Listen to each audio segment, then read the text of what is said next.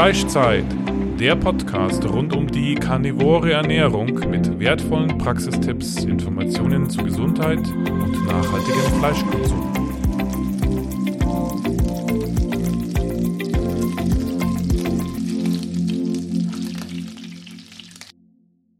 Vorab eine Werbung in eigener Sache. Wer das Handbuch der karnivoren Ernährung noch nicht hat, der kann sich ab sofort die zweite Auflage im Carnitaria Shop bestellen. Das Handbuch liefert einen Überblick zu allem, was man über die karnivore Ernährung wissen muss. Warum ist der Mensch ein Fleischesser? Warum sind Fleisch und tierische Fette extrem nährstoffreich und enthalten die Vitamine und Mineralien in der besten bioverfügbaren Form? Warum enthalten Pflanzen wesentlich weniger Nährstoffe, als einem gesagt wird? Welche Antinährstoffe in pflanzlichem behindern die Aufnahme von wichtigen Nährstoffen? Wie sieht es mit Nachhaltigkeit und Ethik beim Konsum von Fleisch aus? Wie kann man die karnivore Ernährung umsetzen oder damit beginnen? Und nicht zuletzt enthält unser Buch auch einige Rezepte mit nur Fleischgerichten. Das Buch könnt ihr unter www.carnitaria.de im Shop bestellen. Es gibt tolle Neuigkeiten. Endlich gibt es auch in Deutschland getrocknete Innereien in Kapselform von der Firma Victilabs. Sie stammen von Biorindern aus reiner Weidehaltung. Es gibt sowohl Leberkapseln als auch einen Innereienmix aus Leber, Herz und Niere. Durch die schonende Gefriertrocknung bleiben die Vitamine, auch die wasserlöslichen, zu 95 Prozent erhalten. Leber und Niere gehören zu den nährstoffreichsten Lebensmitteln. Alle Vitamine und Mineralien erhältst du noch dazu in der besten bioverfügbaren Form. Mit den Kapseln kannst du von den Nährstoffen der Innereien profitieren, ohne sie zu schmecken. Die Firma Victilabs bietet außerdem Kollagenpulver vom Weiderind für den Aufbau und die Stärkung von Knochen, Sehnen, Haut und Gewebe. Mit dem Gutscheincode Carnitaria5 gibt es jetzt 5% Rabatt bei Victilabs. Sichert euch diese Vergünstigung bei eurem nächsten Einkauf. So, also herzlich willkommen zu einer weiteren Folge des Fleischzeit-Podcasts. Wir haben heute Michael zu Gast und es wird heute um die Themen, ja nicht nur Carnivore, sondern auch Fitness und auch Typ 1 Diabetes gehen. Das, da, über dieses Thema haben wir noch nie im Fleischzeit-Podcast geredet und Michael ist da aber betroffen. Vielleicht könntest du dich mal vorstellen, Michael. Ja, hi. Ich bin äh, Michael, ich bin 37, nein, ich bin 38, Entschuldigung. Ähm, 38, ich bin äh, Medical Fitness Coach und Papieringenieur. Also ich habe quasi zwei Jobs, die ich mache. Und seit 2015 ähm, Typ 1 Diabetes diagnostiziert äh, mit Insulintherapie und bin äh, Carnivore seit äh, einem halben, etwas über einem halben Jahr jetzt mittlerweile. Wie die Zeit genau. vergeht, genau. genau. Vielleicht kennen ja dich einige Zuhörer noch. Du warst an Weihnachten auch dabei im Weihnachtsspezial. Ähm, genau. genau ähm, ja. ja. vielleicht könnten wir mal anfangen, wie, ähm, also bei dir wurde 2015 Typ 1 Diabetes diagnostiziert. Ähm, wie war denn damals deine Ernährung und deine Gesundheit zu dem Zeitpunkt und wie ist das festgestellt worden? Ähm, also gesundheitlich habe ich nie Probleme gehabt. Ja, mir sind als kleines Kind mal die Mandeln wegoperiert worden, weil ich ähm, immer mit, mit Halsschmerzen zu tun hatte. Und seitdem gesundheitlich nie Probleme. Immer eigentlich äh, ein relativ gutes Immunsystem. Ich habe äh, grundsätzlich immer kurz vor Weihnachten so eine Woche Schnupfen gehabt und das, das war es dann aber auch schon wieder das ganze Jahr über.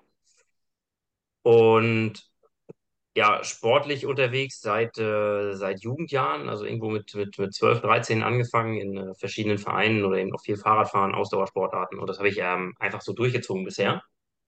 Habe das sogar immer mehr auch, äh, auch gesteigert. Von daher, Sport war schon immer ein Thema für mich. Und was die Ernährung betrifft, habe ich tatsächlich nie groß drauf geachtet. Das ähm, muss man jetzt ein bisschen vorsichtig ausdrücken, weil ich habe nie drauf geachtet, in dem Sinne von, wenn ich Bock auf Süßigkeiten hatte, habe ich Süßigkeiten gegessen. Ähm, immer aber mit dem Auge, ich vermeide es zu viel zu essen. Ja, ich war auch nie dick oder so, dadurch, dass ich eben immer viel Bewegung hatte ähm, und äh, Sport immer schon zu meinem Leben gehört hat, war ich eigentlich immer, eigentlich immer in guter Form, sagen wir es mal so und äh, hatte nie irgendwelche Stoffwechselprobleme oder irgendwelche Erkrankungen, die irgendwie in irgendeiner Form und äh, Art und Weise mit äh, der Ernährung zusammenhängen könnten.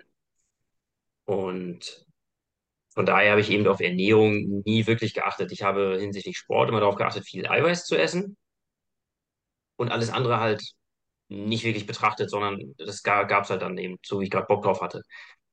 Und 2015, ich habe zu der Zeit im Sauerland gewohnt, äh, waren wir, waren mit dem Fahrrad viel unterwegs dort und, und äh, am Wochenende mal locker so 60, 80 Kilometer Sauerland-Touren gemacht. Und von einer dieser Touren habe ich mich nicht erholt. Bin dann ähm, montags auf der, auf der Arbeit gewesen und bin dann quasi im Stehen in der, in der Frühbesprechung eingeschlafen fast, ja, und konnte mich nicht lange auf den Beinen halten, musste viel sitzen, habe die Wochen davor schon gemerkt, dass ich sehr, sehr viel trinke, ähm, was ja eigentlich so das, das Hauptsymptom schon ist, aber da habe ich mir nichts bei gedacht, weil es war Sommer und wer macht sich im Sommer Gedanken darüber, wenn er ein bisschen mehr trinkt als, äh, als äh, in den Monaten davor. Dann habe ich wenig gegessen, ähm, sehr wenig gegessen. Und dann kam halt, wie gesagt, nach dieser Radtour eben dieser, dieser Einbruch in der Leistung. Also ich war ständig müde, ich ähm, konnte kaum laufen, mir tat alles weh, ich musste ständig auf Toilette rennen. Und ja, dann hat ein, ein Abend meine Frau zu mir gesagt, geh doch mal bitte zum Arzt, das äh, klingt fast nach Diabetes, was du da für Symptome hast. Und dann bin ich zum Arzt und der sagte dann, alles klar, zack, direkt ins Krankenhaus. Und dann wurde alles eingestellt soweit. Ähm, für mich ist in dem Moment natürlich so ein bisschen die Welt zusammengebrochen. Okay, nie wieder Sport machen, weil ich kannte das halt nur von meiner Oma. Ja, okay, jetzt Diätmarmelade und Diät, Diät, Diät, Diät. Ähm, und kaum Bewegung. Und das war für mich natürlich der, das äh, absolute No-Go. Und ähm, dann habe ich abends eben noch an dem Abend, an dem ich eingeliefert wurde, noch gleich mit dem Diabetologen gesprochen und äh, mit einer Ernährungsberaterin. Und die haben mir Bücher gegeben über den Typ 1 Diabetes. Das Buch habe ich in zwei Nächten und dem darauffolgenden Tag quasi verschlungen und danach ging es mir wieder gut. Dann wusste ich, äh, okay, wenn ich hier wieder raus bin, dann packe ich den Weg in Richtung Fitnesscoach an. Und so habe ich quasi die Diabetes dann angenommen und ähm, mein Leben auch quasi nochmal ein bisschen verändert, quasi das Hobby zum Beruf gemacht. Und das hat gut geklappt. Mittlerweile kann ich sagen, ich kann, also bis, bis zu dem Zeitpunkt, wo ich Carnivore äh, geworden bin, alles essen, so wie ich, so wie ich das gerne gewollt habe, weil ich einfach gesagt habe, okay, ähm, nicht die Diabetes bestimmt mein Leben, sondern ich bestimme, wo es mit der Diabetes lang geht. Und jeder Mensch, so wie er ist, kann essen, was er will und da reagiert die Bauchspeicheldrüse. Ja, der Unterschied zu mir ist, ich habe die Bauchspeicheldrüse im Pen in der Hand und normal gesunde Menschen haben sie halt im Bauch. Fertig. Das ist für mich im Kopf der einzige Unterschied und da kann man eigentlich super damit leben. Mhm. Ja. Und hast du dir Gedanken darüber gemacht, was es für Ursachen gehabt haben könnte? Hast du dir gedacht, das ist was Genetisches oder hast du dir auch überlegt, dass es vielleicht eben, was heißt eine Autoimmunerkrankung, dass das vielleicht irgendwelche Ursachen haben könnte? Ähm, genau, also wir haben viel, viel darüber ähm, philosophiert, was es sein könnte. Also Genetik fällt raus, weil ich tatsächlich äh, in meinen ganzen Generationen der Einzige bin. Äh, meine, meine Oma hat halt Typ 2 Diabetes. Ähm, das Altersdiabetes, das ist, äh, läuft ja wieder unter einer ganz anderen Schiene. Es gab auch während der, während der Schwangerschaft meiner Mutter keine, keine Diabetesprobleme, also dass man da irgendwo einen Zusammenhang sehen könnte. Ähm, ansonsten weder väterlicherseits noch mütterlicherseits ist da irgendjemand mit Typ 1 Diabetes äh, in der Familie. Also da bin ich auf weiter Flur ganz alleine. Ähm, klar habe ich mir dann Gedanken gemacht, dass man eben geguckt hat, okay, wie habe ich mich denn ernährt? War da irgendwie was zu viel? Aber ähm, selbst da erkenne ich nichts. Also ja, ich habe halt ähm, Süßigkeiten gegessen, aber auch nicht übermäßig, ja, auch ähm, von, von, von, der, von der Grundernährung her, wie gesagt, immer viel, viel Eiweiß, dann bleibt halt auch wenig Platz für Süßes, weil man eigentlich viel äh, und lang satt ist. Ähm, es gibt einen Faktor, den ich mir vorstellen könnte, und das ist auch in der, in der Zusammenarbeit mit verschiedenen Diabetologen, also ich habe tatsächlich mehrere Diabetologen damals ähm, auch zur Rate gezogen, ähm, und das war das Thema Stress. Ja, ich habe ähm, an der, an der Uni wenig Stress gehabt, muss man sagen. Das war ein ziemlich entspanntes Studium. Aber dann die zwei Jahre danach waren vollgepowert. Also ich habe ähm, alleine gewohnt. Ähm, meine Frau habe ich quasi jedes zweite Wochenende dann gesehen, die Familie. Und habe dort alleine gewohnt, habe viele Bereitschaftsdienste machen können und habe gerade das erste Jahr nach dem Studium ähm, locker so 12, 14 Stunden jeden Tag gearbeitet, weil ich eben gut sein wollte in dem, was ich mache, weil es mir Spaß gemacht hat, weil ich viel lernen wollte und ähm, weil ich ihm auch zeigen wollte, dass ich das, ja, dass ich das kann und dass mir das Spaß macht, um auch eben auch wirklich weiterzukommen, weil ich war nach dem, nach dem Studium als Assistent eingestellt worden und ich wollte natürlich irgendwo auch in die, in die Produktionsleitung oder sowas rein, also irgendwo ins mittlere Management. Und den Weg wollte ich relativ schnell machen. Und da habe ich halt, ja, wie gesagt, Vollgas gegeben. Und da blieb auch ein bisschen was auf der Strecke. Und das ist so der eine Punkt, wo ich sage, das könnte es eventuell gewesen sein, dass es einfach zu viel war und dann am Wochenende quasi zum Abschalten mal, mal eben so mit dem Fahrrad 60, 70 Kilometer da durch, durch das Sauerland, dass das vielleicht auch nochmal den Rest gegeben hat. Einfach weil ich auf der einen Seite mental ausgepowert war und auf der anderen Seite körperlich, ähm, dass das vielleicht dazu geführt hat. Ansonsten ist es halt äh, eine Autoimmunerkrankung und somit auch eine Schicksalserkrankung, ja, wie man so schön sagt. Das so richtig eine Ursache habe ich für mich noch nicht gefunden. Also wenn man jetzt den Stress mal ausklammert. Mhm, mhm. Also man sagt ja grundsätzlich, Autoimmunerkrankungen, ähm, gibt manche, die sagen, das kommen alle vom Darm her, ne? Das ist, ähm, mhm. und da hat es dann dich anscheinend mit dieser Form der Autoimmunerkrankung erwischt. Ähm, ich habe auch mal gehört, dass ähm, ein zu viel an Ballaststoffen eventuell ein Problem sein könnte bei Typ 1 Diabetes. Ich weiß aber nicht, ob das eine Theorie ist, kann also nur eine Theorie sein. Und zwar, weil eben einfach ähm, gerade bei Kindern, die, die eben übermäßig viele Ballaststoffe essen für ihre Körpergröße und die Bauchspeicheldrüse dann ähm, im Grunde ähm, überfordert ist. Ähm, aber ja, also auch da kann ich mich ausklinken. Ich bin halt noch nie ein großer Gemüsefreund gewesen. Mhm, mhm, okay, ja. ja, ja, auch interessant. Also das, ja. das Einzige, was man, was ich mir vorwerfen müsste, wäre eben zu sagen, zu viele Kohlenhydrate und auch häufig vielleicht auch zu viel verarbeitete Kohlenhydrate. Mhm, ja, ja, man ja. macht sich halt in jungen Jahren da keine Gedanken drüber, ne? Naja, vor allem, wenn man gar keine Probleme hat, ne? Also keine Stoffwechselprobleme hat oder so. Ja. Ja, ja. Und es ist ja auch beim Typ 1 Diabetes so, dass ähm, es ja gewisse Stadien auch gibt, also inwieweit diese Zellen schon zerstört sind, diese Beta-Zellen, glaube ich, ne? Mhm. Mhm. Genau. genau. Ähm, und ähm, das wird dann weiterhin beobachtet, ob ein Fortschreiten stattfindet. Ja, das war halt, bei mir war es zu spät. Mhm. Ja, als es erkannt wurde, ähm, also der, der, der Doktor, der, der Diabetologe, der mich abends aufgenommen hat, ähm, der hatte gefragt, was ich am Wochenende vorgehabt hätte. Und ich habe gesagt, ja gut, das war 80. Geburtstag von meiner Oma. Und er hatte gesagt, das hätten sie vielleicht noch geschafft hinzukommen, aber dann in der Kiste zurück. Also er hat das relativ gravierend ausgedrückt, wie spät es eigentlich schon ist. Ich hätte wirklich schon viel, viel früher hinkommen müssen. Mhm. Ähm, ja, aber auch da, wenn man jung ist und man will es halt nicht wahrhaben. Ja, man fühlt sich halt mal schlecht nach so einer langen Radtour, wenn man, was weiß ich, wenn vielleicht noch ein bisschen Stress dazu kommt oder so. Ja, ähm, es war halt erst am dritten Tag komisch. Am dritten Tag noch müde zu sein, ähm, war für mich sehr ungewohnt. Mhm. Das war dann auch so der Zeitpunkt, wo ich gesagt habe, gut, dann gehe ich mal gucken. Mhm, mhm. Und ähm, du hast gesagt, du hast dann angefangen ähm, und wolltest Medical Fitness Coach werden. Was genau. heißt es dann denn Medical Fitness Coach? Was hast du da dann für eine äh, für Kurse gemacht? Ähm, Im Grunde ist das eine Personal Trainer Ausbildung, aber mit medizinischem Background.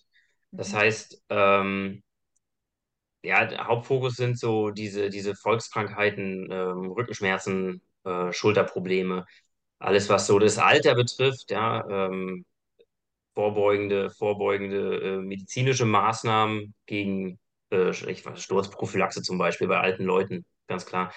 Solche Dinge. Also das ist quasi, ich habe diese Personal Trainer Ausbildung gemacht und im, im Nebengang die Ausbildung ähm, so ein bisschen medizinischer betrachtet. Also welche Faktoren spielen eine Rolle? Warum verschleißen ähm, Gelenke? Warum verschleißen ähm, Knochen, Muskeln? Wie kann ich es wieder aufbauen? Wie kann ich im Alter dafür sorgen, dass ich eben nicht so schnell an den Rollator gefesselt bin? Oder äh, wie kann ich äh, Rückenschmerzen vorbeugen? Beziehungsweise, also es äh, meistens halt immer präventiv. Und äh, wie kann ich sie wieder beseitigen, wenn es schon zu spät ist. Ja, also auch ähm, ein Bandscheibenvorfall zum Beispiel, dass man den nicht operiert, sondern dass man eben aufgrund oder, oder mit Bewegung und Ernährung daran geht und das Ganze äh, macht. Ähm, und da ist es eben nicht nur wie diese Personal Trainer Ausbildung, die halt wirklich das Training im Fokus hat und ein bisschen äh, den Muskelapparat, sondern auch, ähm, was ist, wie sieht es mit den ganzen Hormonen aus? Wie sieht es mit äh, Blutwerten aus? In welche, wo muss man das einkalkulieren? Welche medizinischen Begriffe gibt es für welche Krankheiten? Was steckt dahinter? Was, wie kann man das Ganze noch wieder beeinflussen? Was kann man machen? Was sollte man nicht tun? Ähm, so, so ist das Ganze, äh, dieser Bereich Medical aufgebaut. Ja. Mhm, mhm, okay. Und ähm, ja, wie bist du denn dann irgend auf Carnivore gekommen? Ähm, ja, interessant. Ich bin, ich war letztes Jahr bei einem, bei einem Coaching und bei diesem Coaching habe ich jemanden kennengelernt und der hat mich darauf gebracht. Der hat gesagt, Mensch, hier, Carnivore, hast du davon schon mal gehört? Nee, habe ich nicht. Und der hat mir dann euren Podcast ähm, weitergeleitet. Und dann habe ich da mal reingehört und habe gedacht, ach, guck an. Ich esse schon immer gerne Fleisch, viel Fleisch, viel Eiweiß, ähm, jetzt äh, aus Milchprodukten oder sonst wie, Hauptsache irgendwie Eiweiß. Und das war schon immer so meine Schiene, dass ich gesagt habe, wenig Kohlenhydrate, ausreichend Fette, nicht zu viele Fette ähm, und viel, viel Eiweiß. Und mit, daher war das nicht mehr ganz so weit. Ich musste halt nur noch die Kohlenhydrate weglassen. Mhm. Und vielleicht darauf Ähm, achten, dass du keine pflanzlichen Fette, sondern nur noch tierische genau, Fette? genau. Aber auch da war ich schon immer ähm, eher auf die tierischen, tierischen Fette. Das Einzige war halt zum Braten, ähm, lief halt Olivenöl statt ähm, jetzt irgendwelche Rinderfette oder so, ne? Ähm, genau. Und dann habe ich gedacht, gut, ich probiere das mal, ich gucke einfach mal. Das war ähm, Ende September letztes Jahr und dann habe ich im Oktober angefangen, gesagt, okay, Oktober starte ich jetzt mal, mach das mal. Und wollte das eigentlich nur mal so für ein bis zwei Monate probieren. Und dann habe ich nach drei Wochen schon gesagt, okay, ich mache es bis zum Jahresende. Ähm, weil ich eben nicht wusste, wie verhält sich das gesellschaftlich und so. Ich meine, grundsätzlich, wenn die Familie da sitzt und ihren Kuchen isst, das war mir schon immer egal. Da kann man, kann man, kann man drüber stehen. Wenn man ähm, in der Firma unterwegs ist, gerade weil ich im Außendienst ähm, unterwegs bin, ist man ja doch öfter auch mal mit Kunden beim Abendessen. Aber selbst da ist es relativ einfach. Man bestellt sich ein Steak und lässt die Beilagen alle weg. Und dann habe ich ähm, kurz vor Weihnachten gesagt, okay, passt mal auf, ich ziehe das jetzt ein ganzes Jahr durch. Und mittlerweile ist es aber so, dass ähm, das halbe Jahr ist jetzt um, also ich, ich meine, ne, ein halbes Jahr dürfte um sein. Ähm, und mir geht es gut, mir geht es sehr gut, also obwohl ich, wie gesagt, vorher keine Einschränkungen hatte, keine Einschränkungen gespürt habe, merke ich aber jetzt dieses, ja, das ist immer so schwer zu erklären. Ich versuche das mal meiner Frau auch zu erklären, weil die interessiert sich mittlerweile auch für das Thema. Dieses, dieses Gefühl, dass der Bauch leichter ist. Ja, also du weißt, was, was ich meine. Wenn du jetzt Kohlenhydrate isst, merkst du gleich wieder, äh, Verdauung ist ein ganz schöner Akt für den Körper. Das hat man nicht. Also man fühlt sich halt leichter, lockerer, ja.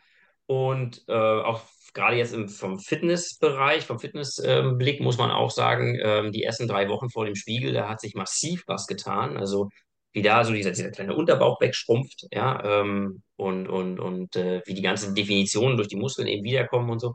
Das ist schon von dem Auge mehr auf Optik, ja, der Fokus der Optik. Also da, das ist schon ein mega, mega Ergebnis gewesen, in, gerade in den ersten drei Wochen. Ähm, und dann auch von der, von der Leistung, nicht nur körperlich, sondern auch mental. Ja, also wenn ich mich, ähm, was weiß ich, beim Sport hinsetze und, oder hinstelle und sage, okay, jetzt mache ich, äh, mache ich Kniebeuge mit, was weiß ich, 100 Kilo, ähm, Freihantel, dann macht man die und sagt dann, ja, ist acht Wiederholungen, boah, nachher schaffe ich keine sieben mehr. Ähm, und man stellt sich dann jetzt aber hin und sagt, okay, acht Wiederholungen will ich nochmal schaffen, dann schafft man die auch nochmal. Der, der Fokus ist, das, das Mindset ist einfach ein ganz anderes, weil man viel, viel schärfer dabei ist. Ähm, das habe ich am Anfang, ich habe es ja bei euch auch im, im Podcast am Anfang gehört, habe ich das so ein bisschen für Humbug gehalten und gedacht, naja, mein Gott, hm, das ist nicht so, aber tatsächlich, wenn man wirklich ganz bewusst darauf achtet und ich habe mir auch, ähm, ich habe Tagebuch geführt damals, als ich umgestellt habe, weil ich gedacht habe, ich will das genau analysieren und äh, Fitnessprotokolle geschrieben und auch jeden Tag aufgeschrieben, wie geht's mir, wann stehe ich auf und also meine ganzen Gewohnheiten einfach nochmal jede Stunde quasi kurzes Fazit zu der letzten Stunde. Und da ist dann auch eben zu sehen. Also es ist wirklich kein Humbug. Da steckt tatsächlich was hinter. Also man ist konzentrierter, man kann sich länger vor allem konzentrieren, ähm, man kann sich genauer fokussieren, äh, leistungsfähiger hinsichtlich äh, sportlichen Leistungen auch, was ich noch nicht gesehen habe. Also ich laufe seit äh, 2017 Marathon Hm? und bin letztes Jahr gar nicht gelaufen, äh, aus, aus zeitliche Gründe. Aber ich habe jetzt äh, immer wieder mal so, so 10 Kilometerläufe gemacht und da muss ich sagen, ist meine Ausdauer enorm eingebrochen. Da warte ich noch auf den, auf den Schub, dass es ähm, dann wieder vorwärts geht. Ich habe ja mittlerweile ähm, durch verschiedene Carnivore-Kanäle eben auch gesehen, dass Sportler zwar Kraft und Leistung erstmal aufbauen, aber dass das mit der Ausdauer bei vielen tatsächlich dauert, bis das wiederkommt und dann auch ordentlich losgeht. Ja. Von daher bin ich da noch entspannt und, und warte einfach mal. Mhm, mhm. Also sprich im Grunde die, die, die Fettverbrennung dann durch die ganze Muskulatur oder ja, wie könnte man das dann sagen, was das dann ist, was sich da eventuell noch abändert? Ja, das ist, glaube ich, die Gewöhnung. Also, dass ähm, der Körper wirklich auf die Fettverbrennung zur Leistungsförderung wirklich äh, fokussieren kann auch. Ja, das ist halt für den Körper ist mega einfach, aus Kohlenhydraten Energie zu gewinnen. Das geht zack, zack, und dann ist die Energie bereitgestellt. Und aus Fetten ist das eben etwas schwieriger. Und vielleicht ist es einfach auch eine Trainingssache, dass man sich, dass man den Körper eben durch Training daran äh, äh, gewöhnen muss. Ja, dann muss ich mir dann wieder an die eigene Kappe fassen und sagen, gut, ich laufe halt auch zu wenig, also um es jetzt wieder Richtung Marathon zu treiben. Ne? Ähm, aber das ist auf jeden Fall nächstes Jahr wieder ein Ziel, für dieses Jahr noch nicht, aber nächstes Jahr dann ist wieder ein Marathon geplant. Und bis dahin hoffe ich, dass ich das so wieder hinkriege und dann eben auch mit der entsprechenden Leistung. Ja. Mhm. Und ähm, wie ist es denn grundsätzlich? Ähm, rätst du den Leuten ähm, eher, dass Ausdauer wichtiger ist oder das Krafttraining wichtiger ist? Ähm, also ich bin ganz klar auf der Linie Krafttraining über alles, äh, weil man unterschätzt das Krafttraining und überschätzt das Ausdauertraining. Mhm. Wenn man jetzt abnehmen möchte, zum Beispiel, ähm, und wir jetzt mal nicht die Karnivoren betrachten, sondern ähm, uns mal auf die Omnivoren äh, fokussieren, dann ist es so, dass die, die laufen und kein Krafttraining machen, die verzehren ihre eigene Muskulatur irgendwann. Also wenn man so typische Dauerläufer sieht, die sind, äh, da sieht man die Haut und ein bisschen Knochen darunter. Das war es dann auch. Da ist keine Muskulatur mehr vorhanden. Äh, die werden es dann im Alter spüren, weil die, das Skelett nicht durch Muskeln gestützt wird. Ja, dann ist halt Aufstehen fällt schwer, Schuhe, Schuhe zubinden fällt schwer und und und. Ähm, also selbst die kleinsten Alltagsbewegungen werden erschwert dadurch, weil halt die Muskulatur fehlt. Mm, Dann ist es so, dass äh, eine Stunde Laufen, eine Stunde Laufen verbrennt ungefähr zwischen 600 und 700 Kalorien. Wenn ich ähm, eine Stunde Krafttraining mache, dann habe ich effektiv während des Krafttrainings, ich sage jetzt mal nur 400 bis 500 Kalorien verbrannt, aber der Muskelauffülleffekt, der danach einsetzt und äh, mit Proteinzufuhr dann ja erhöht wird, der hält an. Und dann komme ich am Ende auf weit mehr als die 600 Kalorien, die ich beim Laufen verbrenne. Und des Weiteren ist ja, wenn ich Muskeln aufbaue, erhöhe ich ja grundsätzlich meinen Grundumsatz, weil Muskeln sind ja, ist ja quasi das, was bei uns im Körper Energie verbraucht. Ähm, und auch das, was der Körper ja eigentlich nicht haben will, gerade weil sie halt Energie verbrauchen. Und der Körper will ja eigentlich sparsam leben. Das heißt, je mehr Muskeln ich habe, umso mehr Energie verbraucht der Körper, umso besser kann ich abnehmen, wenn es ums Abnehmen geht. Ja, oder ich kann halt umso mehr essen, wenn ich, äh, wenn ich jetzt irgendwie Muskeln aufbauen möchte und, und, und, und kräftiger, stärker werden möchte. Von daher ähm, ist das Krafttraining in dem Sinne effektiver, was, was das Abnehmen betrifft, auch langanhaltender, weil wenn ich viel laufe und ich nehme ab, weil ich eben viel laufe, muss ich, wenn ich ab mein, mein Zielgewicht habe, weiterlaufen. Denn ansonsten, wenn ich aufhöre, setzt das alles sofort wieder an. Ja? Wenn ich aber Muskeln aufbaue, dann verbrenne ich halt im Schlaf quasi mein Fett. Und dann bin ich lang anhaltend, weil ja diese Muskulatur, die aufgebaut ist, ist ja quasi mein Energieverbrennungsmotor, den ich aus einem 1 Liter Hubraum auf einen 2 Liter Hubraum erweitere. Und der verbraucht halt im Grund schon mehr Energie. Ja? Und der zweite ähm, Aspekt, den ich immer ganz gerne sehe, ist die Prävention fürs Alter. Das heißt, wenn man, wenn wir uns jetzt unsere Eltern, Großeltern vorstellen, ja, die stehen auf, indem sie sich links und rechts am Stuhl hochdrücken, während wir einfach mit normal nach vorne geneigtem Oberkörper aufstehen. Das ist so ein typisch, ganz typisches Beispiel. Oder die ähm, Ü60-Generation, die nach dem Schuhe, aufstehen, äh, Schuhe anziehen, ähm, mit Hilfe eines Schranks oder eines Hockers wieder hochkommt und dann erstmal stöhnt. Das ist Zeichen von ähm, Alters, Altersschwäche. Ja, also da fange ich tatsächlich schon an und sage, die Ü60-Jährigen fangen an. Nicht erst bei Ü70, sondern fängt halt schon bei, bei Ü60 an, teilweise auch bei Ü50, je nachdem, was da für ein Beruf hintersteckt, was für ein Lebensstil hintersteckt und und und. Und deswegen ist es wichtig, Muskulatur aufzubauen, beziehungsweise den Abbau der Muskulatur, der ja mit äh, 40 schon einsetzt, ähm, dem zu entgegnen. Und wirklich über Kraftsport die Muskulatur zu erhalten oder eben aufzubauen, um im Alter ähm, ja, länger selbstsicherer zu sein. Nicht auf Hilfsmittel angewiesen zu sein, sondern eben auch lange mobil zu sein. Ja, das äh, fängt ja damit an, dass ich brauche später einen Rollator oder vielleicht auch gar keinen Rollator oder ähm, äh, Krücken oder ähm, eine, eine, eine altersgerechte Wohnung, äh, wie heißt hier, so eine hindernisfreie Wohnung oder sowas, ne? Ähm, auch die Kosten, die eben dann später ähm, anfallen für eben dieses ganze Equipment, das man braucht oder diese Medikamente, die einem die Medizin ja so gerne verschreibt. Ähm, auch da, vielleicht kurzer Einwurf, bin ich ein ganz großer Feind von, aber ähm, das, und das bin ich überzeugt von, oder kann es auch aus eigener Erfahrung so sagen, ähm, auch von, von den Kunden, die ich bisher hatte. Viele haben durch das Kraftsport auch ihre Medikamente teilweise absetzen können, mindestens aber reduzieren können.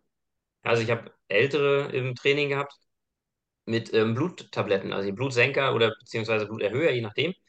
Und ähm, bei der einen sind wir komplett weg, die ist raus, braucht das nicht mehr. Und die andere hat zumindest um die Hälfte reduzieren können. Ja, ich habe jetzt auch eine andere im Coaching, eine sehr junge, äh, mit, mit, mit Anfang 30, äh, Antidepressiva. Brauchst du nicht mehr. Ja, also Krafttraining ist quasi, wenn ich das, wenn ich das so zusammenfasse, das Mittel, um unseren Motor wieder in die richtige Position zu führen, weil wir eben nicht nur Muskeln aufbauen, sondern weil wir auch unseren Hormonhaushalt äh, wieder ankurbeln. Denn Hormone werden eben nur produziert, wenn ich eben einen fitten, gesunden Körper habe. Ja, alles, was so Trägheit, Faulheit und so betrifft, fährt natürlich auch unseren Stoffwechsel und damit auch unsere Hormonproduktion runter. Ja, ja. Und äh, haben sich jetzt die Vorschläge, die du den Kunden gibst, also wie sie sich ernähren sollen, haben sich die jetzt bei dir geändert? Mm, jein. Jein. Also ja, ich lasse immer mal wieder so ein bisschen einfließen, ähm, meine Ergebnisse mit der Carnivoren-Ernährung, beziehungsweise auch das, was ich so aus einem, aus einem Podcast äh, mitkriege, beziehungsweise was man auch auf Instagram und sonstigen Kanälen liest, dass man dann ähm, eben schon mal sagt, pass mal auf, ich habe das und das gehört. Vielleicht kannst du dich damit nochmal, dir das nochmal überlegen. Das ist jetzt halt mit der Ernährung, das und das hängt zusammen. Also erkläre ich ihm vernünftig auch so, wie es ihr dann im Podcast erzählt oder das, was man so liest. Es hat sich, es hat es ein bisschen beeinflusst, möchte ich vorsichtig sagen. Weil für mich ist es ja nicht, also mein Coaching geht nicht in die Richtung, ich erstelle jetzt äh, Ernährungspläne und ich erstelle, drehe jetzt das ganze Ernährungsbild um, ja, sondern ich gucke, wie ernähren sich die Leute aktuell und versuche dann in ganz kleinen Schritten über Routinen und Gewohnheiten das Ganze in ein gesünderes Gewicht zu lagern. Aber ähm, niemals als komplette Ernährungsumstellung. Also wenn jemand zu mir zum Beispiel sagt, ähm, er hasst Fleisch, er mag kein Fleisch essen, dann gucke ich, dass wir Richtung Eier, Milchprodukte, Fisch trotzdem uns entwickeln, aber dann bleibt halt der Hauptbestandteil Kohlenhydrate. Das ist dann halt so. Ja? Also da gucke ich eben schon, was sind die Vorlieben. Wenn da jemand war, also ich erzähle grundsätzlich schon oder erkläre grundsätzlich schon, was ideal wäre nach Angaben der WHO, was aber eben auch ideal ist nach dem, was man so mittlerweile an Erfahrung hat, oder eben auch die karnivore Ernährung.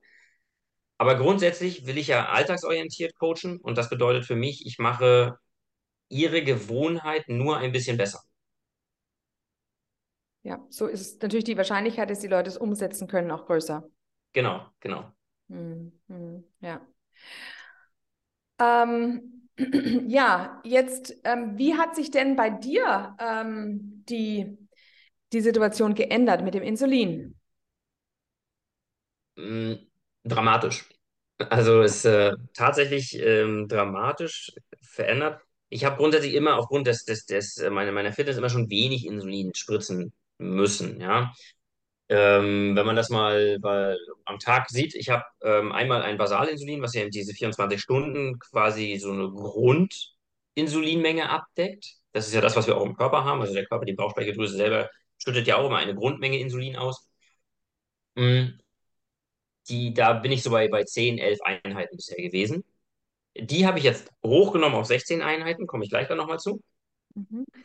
Und mein Essensinsulin habe ich mit einem Faktor von 0,8 morgens, mittags wie auch abends berechnet. Das heißt, eine Einheit Kohlenhydrate ergibt 0,8 Einheiten Insulin. Ähm, also schon relativ wenig im Vergleich zu dem, was ich so von anderen Typ-1-Diabetikern kenne. Und dadurch, dass ich jetzt keine Kohlenhydrate mehr zu mir nehme, brauche ich also diese Bolusmenge, dieses Essensinsulin weniger. Gar nicht, funktioniert nicht, weil ja auch die, mh, die Proteinsynthese setzt ja Zuckermoleküle frei und lässt halt den Blutzucker ansteigen. Das ist der Grund, warum ich jetzt nicht mehr 10, 11 Einheiten äh, von diesem Basalinsulin nehme, sondern 16 Einheiten, damit ich einen höheren Grundinsulinspiegel habe, der dann schon mal, ich sag mal, wenn ich morgens zum Frühstück zwei Eier esse, dann brauche ich da nichts spritzen. Das hascht dann ähm, das Langzeitinsulin mit weg. Esse ich jetzt aber ähm, mal so 500 Gramm Steak oder, oder ich hau mir richtig Speck mit Eier in die Pfanne, wo es dann wirklich große Portion, große Portionen geht, dann gibt es schon mal so zwei, drei Einheiten ähm, Insulin dazu. Auch da habe ich ein, ein, das Insulin umgestellt. Also ich habe ein, äh, ein sehr schnelles Insulin gehabt. Das hat innerhalb von einer halben, dreiviertel Stunde gewirkt. Das geht natürlich jetzt nicht mehr, weil ja der Blutzucker mit, äh, durch die Proteinsynthese nur langsam ansteigt. Das heißt, ich hatte hab jetzt dann ein anderes Insulin, was eben auch parallel dazu langsamer den Blutzucker wieder senkt. Und da bin ich tatsächlich, also von, von äh, 20 bis 30 Einheiten, die ich so am Tag hatte, mittlerweile runter auf vier, fünf Einheiten. Mhm, mhm, Das ist insofern, also auf der einen Seite ist es nicht, nicht wirklich relevant für mich, weil ich piekse dann sowieso, aber ich piekse halt nicht mehr drei, vier, fünf Mal am Tag, sondern ich piekse vielleicht zweimal am Tag. mhm, mhm. Also einmal habe ich auch schon geschafft, aber ich sag mal, zweimal ist so der Schnitt. Weil man Ja, im Grunde äh, zweimal am Tag größere Mahlzeiten zu sich nimmt. Also genau. ähm, das ist ja im Grunde auch diese ähm, Gluconeogenese, also das Eiweiß umgebaut wird in Zucker. Die Leber Genau. ähm, ähm, macht das aber eben allmählich. Ich glaube auch, das ist der Grund, weshalb manche Karnivoren sich wundern, dass sie morgens einen hohen Blutzuckerspiegel haben. Das liegt wohl daran, wenn sie abends essen, dann tut halt die Leber über Nacht Glucose produzieren. Dann ist es halt nicht wie bei einem anderen Menschen, dass äh, am Morgen der Blutzucker total niedrig ist, sondern man hat dann halt so einen relativ konstanten Stand immer. Ähm, ich weiß nicht, wie ist er dann bei dir? So wahrscheinlich bei 100 oder, oder 120 oder ähm, na, Nee, tat, 120 wahrscheinlich nur nach einer Mahlzeit, 100 wahrscheinlich eher, oder? äh, nee tats tatsächlich habe ich äh, einen relativ hohen Ruheblutzucker. Ja. Also ich liege bei einem Blutzucker von 170 bis 190 Ach in so. Ruhe. Das ist aber, das ist aber okay. Also man sagt ja, als Diabetiker äh, ist ja der Zielzuckerwert 120. Mhm. So, und wenn ich jetzt so zwischen, zwischen so 170, 190 liege, dann bin ich halt ja etwas höher, für viele wahrscheinlich auch zu hoch. Ähm, aber das ist so mein Ruheblutzucker und der ist auch tatsächlich nicht immer bei jedem Menschen gleich. Da spielt es auch wieder ähm, eine Rolle, wie ist der Körper überhaupt zusammengesetzt? Also die Anteile äh, Wasser, Eiweiß, ja, Mu Muskeln, Knochenmasse, Gelenke, diese ganze diese körperliche Zusammensetzung spielt da auch nochmal eine Rolle. Und ich habe das mal gemacht, ich habe wirklich mal zwei Tage gar nichts gegessen, ähm, einfach um das mal zu gucken, wie entwickelt sich das denn das? Und dann ähm, schwankt das tatsächlich so um die 170, also ich sag mal plus minus 10. Ähm, genau, und äh, das korrigiere ich aber morgens bereits. Also wenn ich morgens aufstehe und ich sehe, okay, ich habe jetzt wieder äh, äh, so um die 170, dann gibt es halt mal eine Einheit Insulin und dann geht er wieder auf 100 runter und dann ähm, bleibt er relativ stabil dann auch dort. Ja. Mhm, mhm. Okay, das überrascht. Und hast du da schon mal Unterschiede jetzt zwischen dem CGM und dem Blutzucker? Du misst, wirst wahrscheinlich ja auch beides messen. Oder misst du nur ähm, den Gewebezucker mit, mit so einem Continuous Glucose Monitor oder immer Genau. momentan mit dem Blut? Nee, ich messe, messe immer kontinuierlich. Also ich habe auch ein CGM-Messgerät und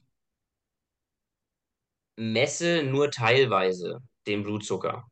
Einfach weil es eben empfohlen wird, das Ding ab und zu mal abzugleichen. Und ich, ähm, so ein Sensor hält ja 14 Tage und ich sag mal, in diesen 14 Tagen messe ich vielleicht zweimal gegen, nur um es abzugleichen. Und ist es immer in Und etwa gleich? Weil bei mir waren da ja, jetzt schon große Unterschiede.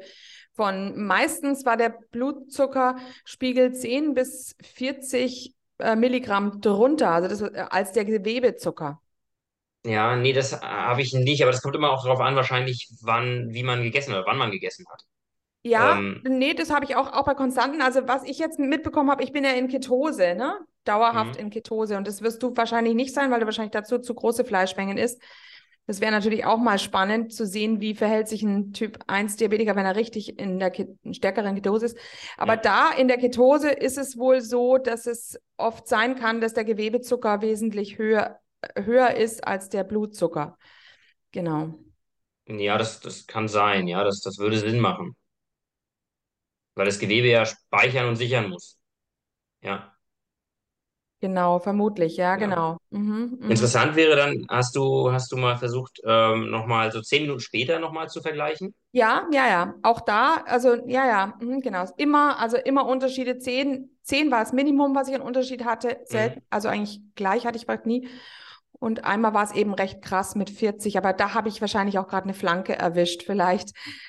Also ein, ein, ein- eine, eine steigende oder Ja, eine fallende ja, Flanke, ne? ja, Ähm, genau, dass das dann, äh, man sagt ja immer, dass der Gewebezucker ähm, zehn Minuten hinkt, ne? Na, hinterher hinkt. genau, Mhm. Also genau, man müsste genau. quasi zuerst den Blutzucker messen und zehn Minuten später dann den Gewebezucker abgleichen. Ja. Ja, wobei das auch, auch so wieder so ein bisschen unterschiedlich ist, wenn du jetzt zum Beispiel äh, laufen gehst oder du machst jetzt irgendwie Gartenarbeit oder irgendwas, also wo du ein bisschen deinen deinen Kreislauf ankurbelst, ähm, dann ist die Kluft zwischen Blutzucker und Gewebezucker noch größer. Und dann kannst du auch teilweise wirklich eine halbe bis Stunde, also halbe Stunde bis Stunde Differenz haben, bis sich das wieder angleicht, weil der Blutzucker dann auf jeden Fall mehr Zucker fü- führt als das Gewebe. Klar, weil Cortisol Ja, ja ausgeschüttet wird. Dadurch wird ja erstmal Zucker ins Blut ähm, gegeben und ähm, dann erst kommt es ja im Gewebe irgendwann an, genau, ne? Mhm. genau. Und dann steigt aber auch das Gewebe nicht auf den Wert, was das Blut vorher hatte. Mhm. Also, Genau, ja. Ist allgemein träger wahrscheinlich, ja. genau, genau. Mhm. Ja, interessant.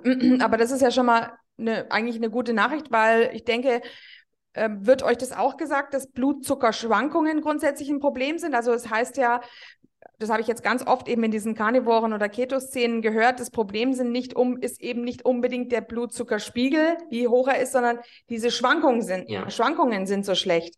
Weißt du, warum die so schlecht sind? Ist das einfach hormonell oder ähm, Genau, genau. Also das, das ist eigentlich eine Schwankung, auf die der Körper jedes Mal reagiert. Man muss sich jetzt vorstellen, wenn der, wenn der Blutzucker fällt, dann will ja, versucht ja der Körper alles zu tun, um die äh, überlebenswichtigen Organe zu sichern. Das heißt, äh, Gehirn, Herz, Leber, Nieren, das muss alles erstmal versorgt werden.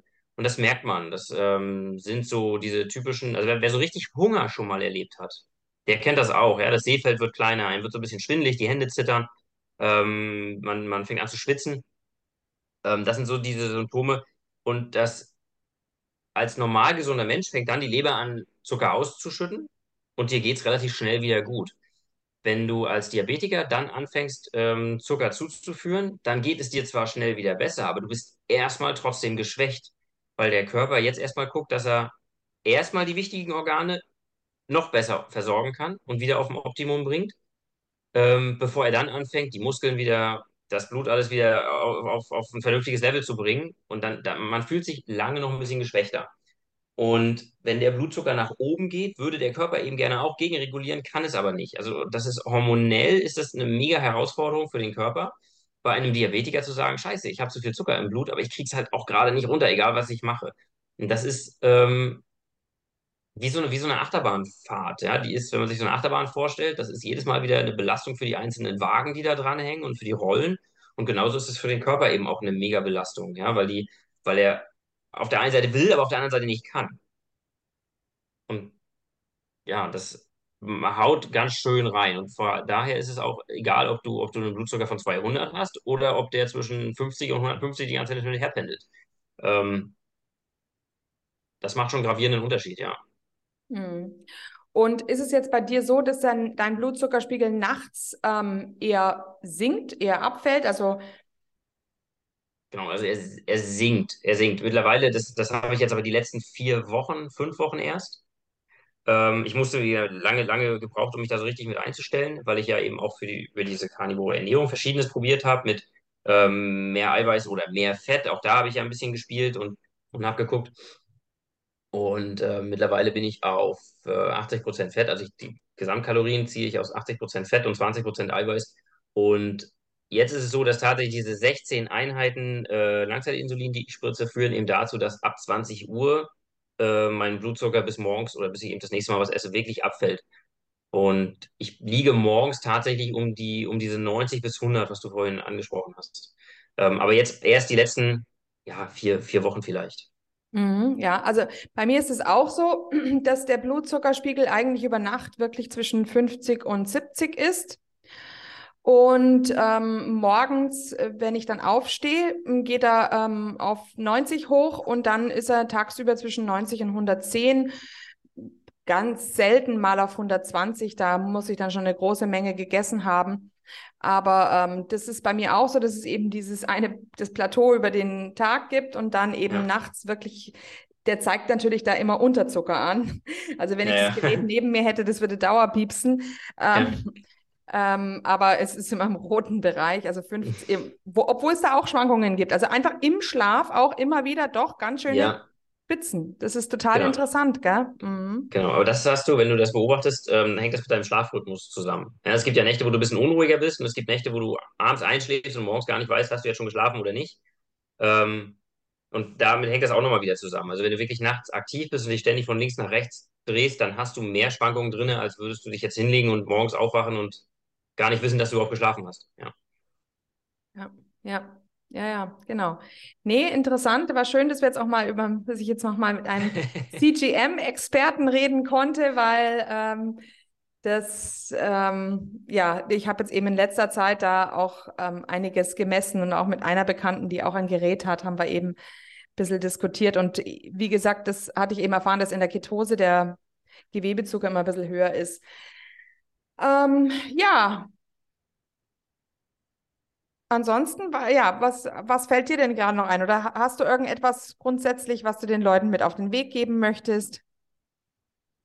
Was ich den Leuten auf den Weg geben möchte. Also ich kann jedem tatsächlich empfehlen, ähm, also rein aus meiner Überzeugung her, gar nicht erst mit vegan anzufangen, sondern tatsächlich mal Carnivore auszuprobieren. Also ich habe es auch ähm, allen meinen Kunden bisher einfach mal empfohlen, zu sagen, versuch's doch mal zwei, drei Wochen und dann sprechen wir uns wieder. Äh, viele haben halt im Kopf immer noch dieses, ich kann ohne Gemüse nicht oder ich kann morgens ohne mein Brötchen nicht.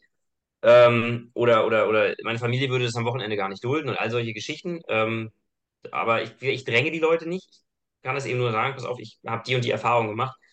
Und äh, kann auch immer wieder, immer wieder sagen, also wirklich das einfach mal so drei, vier Wochen zu probieren und wirklich ganz bewusst mal darauf zu achten, selbst wenn man keine Stoffwechselprobleme hat, ähm, einfach mal darauf zu achten, wie verändert sich mein Körper einmal optisch und wie fühlt es sich an. Ähm, und ja, ich, die meisten, die das gemacht haben, dann die wirklich mal vier Wochen gemacht haben, denke ich, die werden das schon ihre, ihre eigene Schlussfolgerung daraus ziehen. Und man muss es ja nicht strikt machen. Ja, ich bin zum Beispiel ein totaler Schokoladenliebhaber. Also das gibt so einen Tag die Woche, da muss dann eben auch mal die Schokolade abends sein. Das komme ich einfach nicht drum herum. Ähm, oder es gibt, ähm, wenn ich morgens am, am Wochenende, wenn wir in Familie zusammensitzen, dann esse ich eben auch schon mal ein Brötchen ähm, mit, mit der Familie. Ne? Das ist auch schon, auch schon drin. Ähm, das heißt, man muss es ja nicht unbedingt nur zu 100% leben, wenn man die großen Vorteile davon haben möchte. Ja, das finde auch, dass der Körper das ganz gut wegstecken kann. Also wenn man, äh, ich sag mal, zu 90% Carnivore lebt und man nimmt dann eben mal so sich so einen Tag raus, man merkt es. Also ich habe das dann äh, tatsächlich, dass ich am nächsten Tag merke, boah, fühle ich mich schwer oder so. Ähm, aber ich, ja, ich kann es einfach jedem empfehlen, das mal zu probieren und dann für sich selber zu entscheiden, welcher Weg es ist. Und mich hat es bis jetzt überzeugt. ja. ja, schön. Genau. Und an die, an die, falls wir jetzt die Zuhörer mit Diabetes haben, ähm, auch da. Also es hat, es bringt viel, viel Ruhe rein. Ganz viel Ruhe in den Blutzucker und damit natürlich auch in den eigenen Kreislauf und damit auch in die, in die Sicherheit. Also es gibt ja viele Typ-1-Diabetiker, ähm, die oftmals gar nicht losrennen wollen, oder auch Typ-2-Diabetiker, ähm, die oftmals gar nicht losrennen wollen aus Angst, sie könnten in den Unterzucker kommen, wenn sie unterwegs sind. Ja, dann wird sich halt nochmal schnell irgendwie ein Apfel oder, oder eine Banane oder auch ein paar, paar, paar Gummibären reingestopft, dann geht man einkaufen, kommt zurück und hat einen Blutzucker von 200 oder 250, weil halt auch der Abbau unterschätzt wird. Ähm, die Sorgen hat man einfach gar nicht. Überhaupt nicht. Also ich gucke morgens aufs Messgerät, ich gucke abends nochmal aufs Messgerät und dazwischen die Zahl rum mittlerweile. Also das, es bringt ganz, ganz, ganz viel Ruhe in diesen ähm, besorgten, Blutzucker kontrollierenden Alltag. Ja. Mhm, mhm. Ja, ja, das ist sicherlich ein guter Tipp. Jetzt sind mir doch noch zwei Sachen eingefallen, genau. Ja. ähm, du hattest ja auch ähm, meinem Sohn jetzt zum Beispiel geraten, dass er vor dem Sport eben ein bisschen was an Kohlenhydraten zu sich nehmen mhm. soll, einfach um sich ein bisschen auch zu pushen, gell? Mhm. Ähm, und wie machst du das?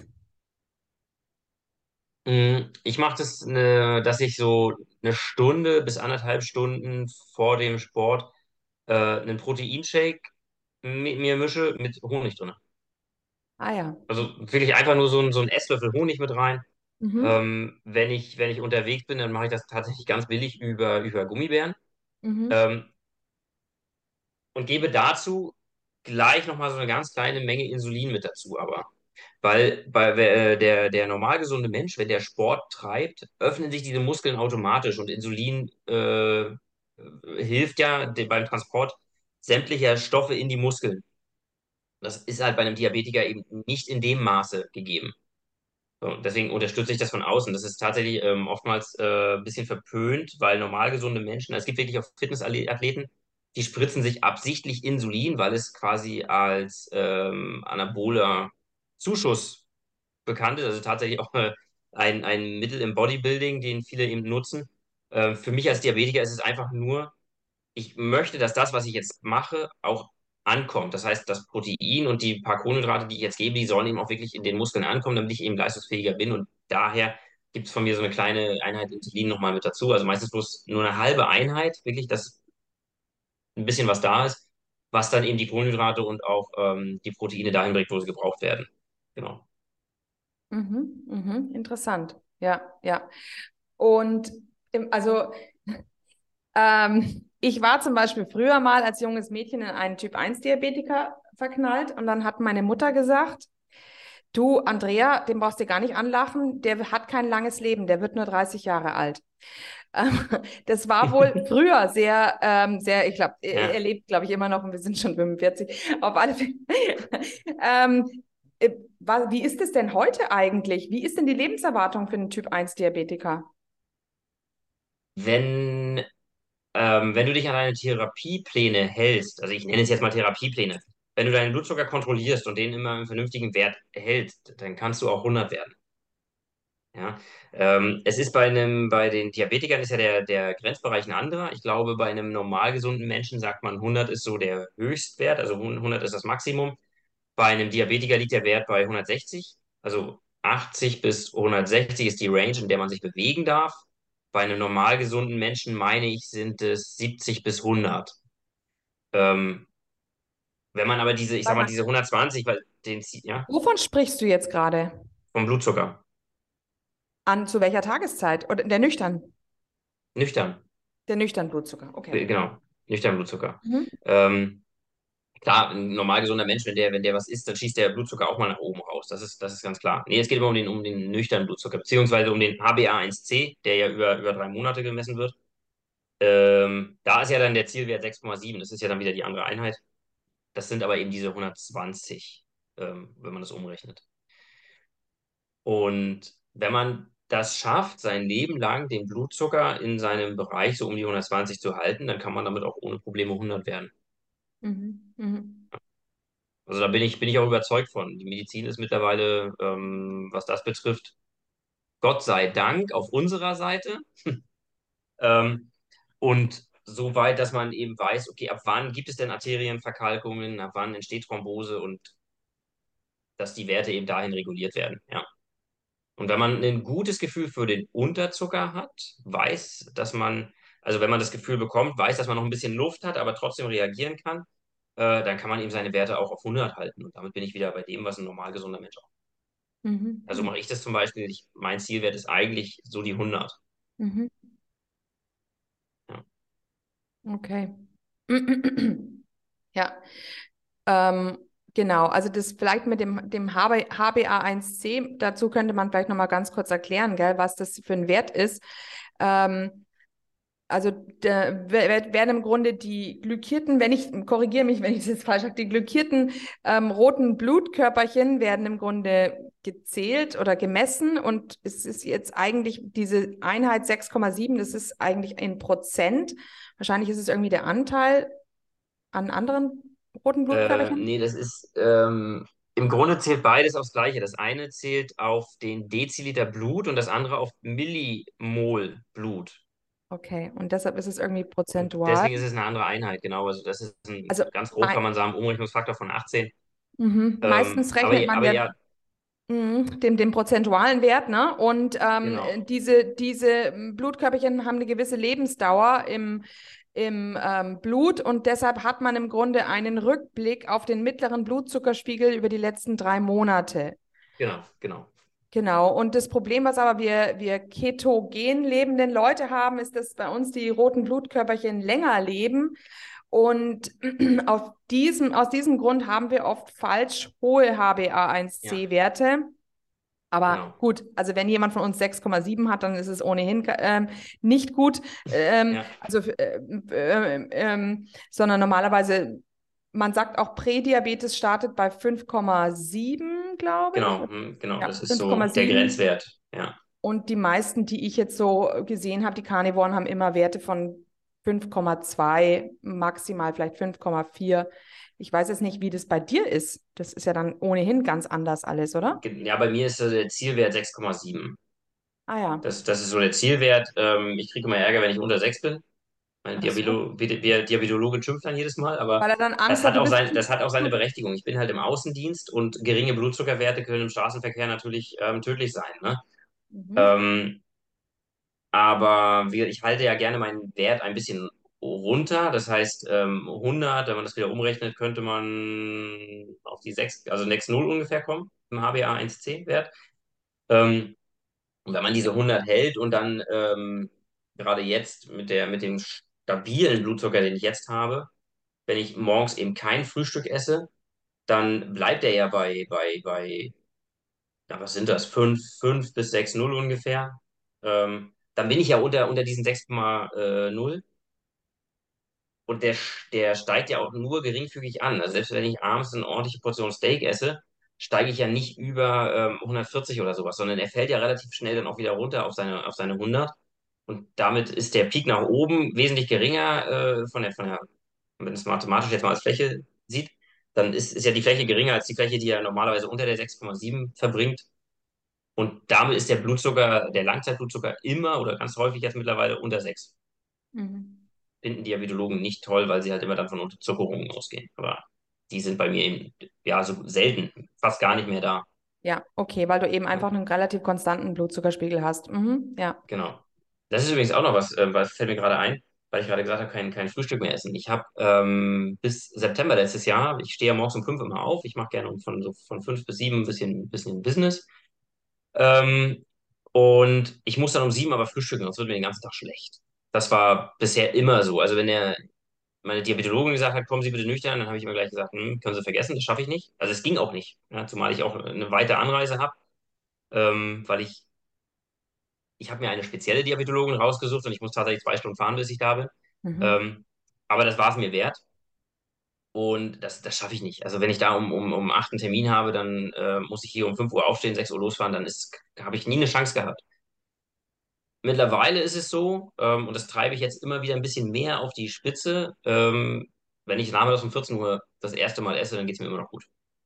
Also ich brauche dieses Frühstück nicht mehr. Das, das Gefühl, diesen, diesen Leistungseinbruch oder auch diese Übelkeit zu haben, diese, das kam immer aus dem Darm heraus, diese, diese Belastung, ja, ähm, Mhm. dass ich unbedingt essen muss und mir dadurch schlecht wurde, ähm, die habe ich nicht mehr. Also ich kann jetzt ganz entspannt morgens meinen Kaffee trinken, dann zur Arbeit fahren und ähm, dann irgendwie auf dem Rückweg mal, mal ein paar Scheiben Schinken essen oder Speck essen und das war's dann. Dann bin ich nicht glücklich. Mhm. Das ist ja Ja, sehr interessant. Mhm, sehr Ja, spannend, sehr interessant, ja.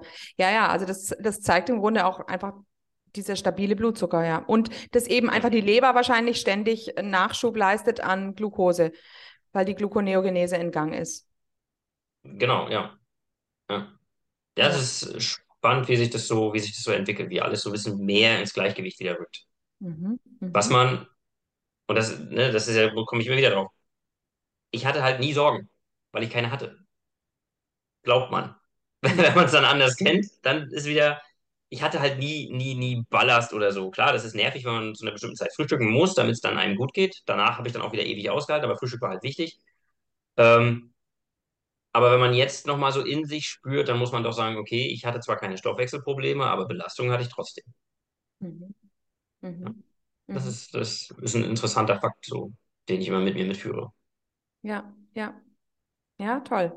Okay, nee, also vielen, vielen Dank, ja, für die Einblicke, war sehr interessant und ähm, Du bist natürlich auch jederzeit bereit, irgendjemanden zu coachen im, im äh, Punkto Fitness und bist natürlich auch offen gegenüber Leuten, die auch noch nebenher Carnivore sind. Das wird vielleicht natürlich. interessant sein. Ähm, du wohnst im Spreewald, ne? Genau.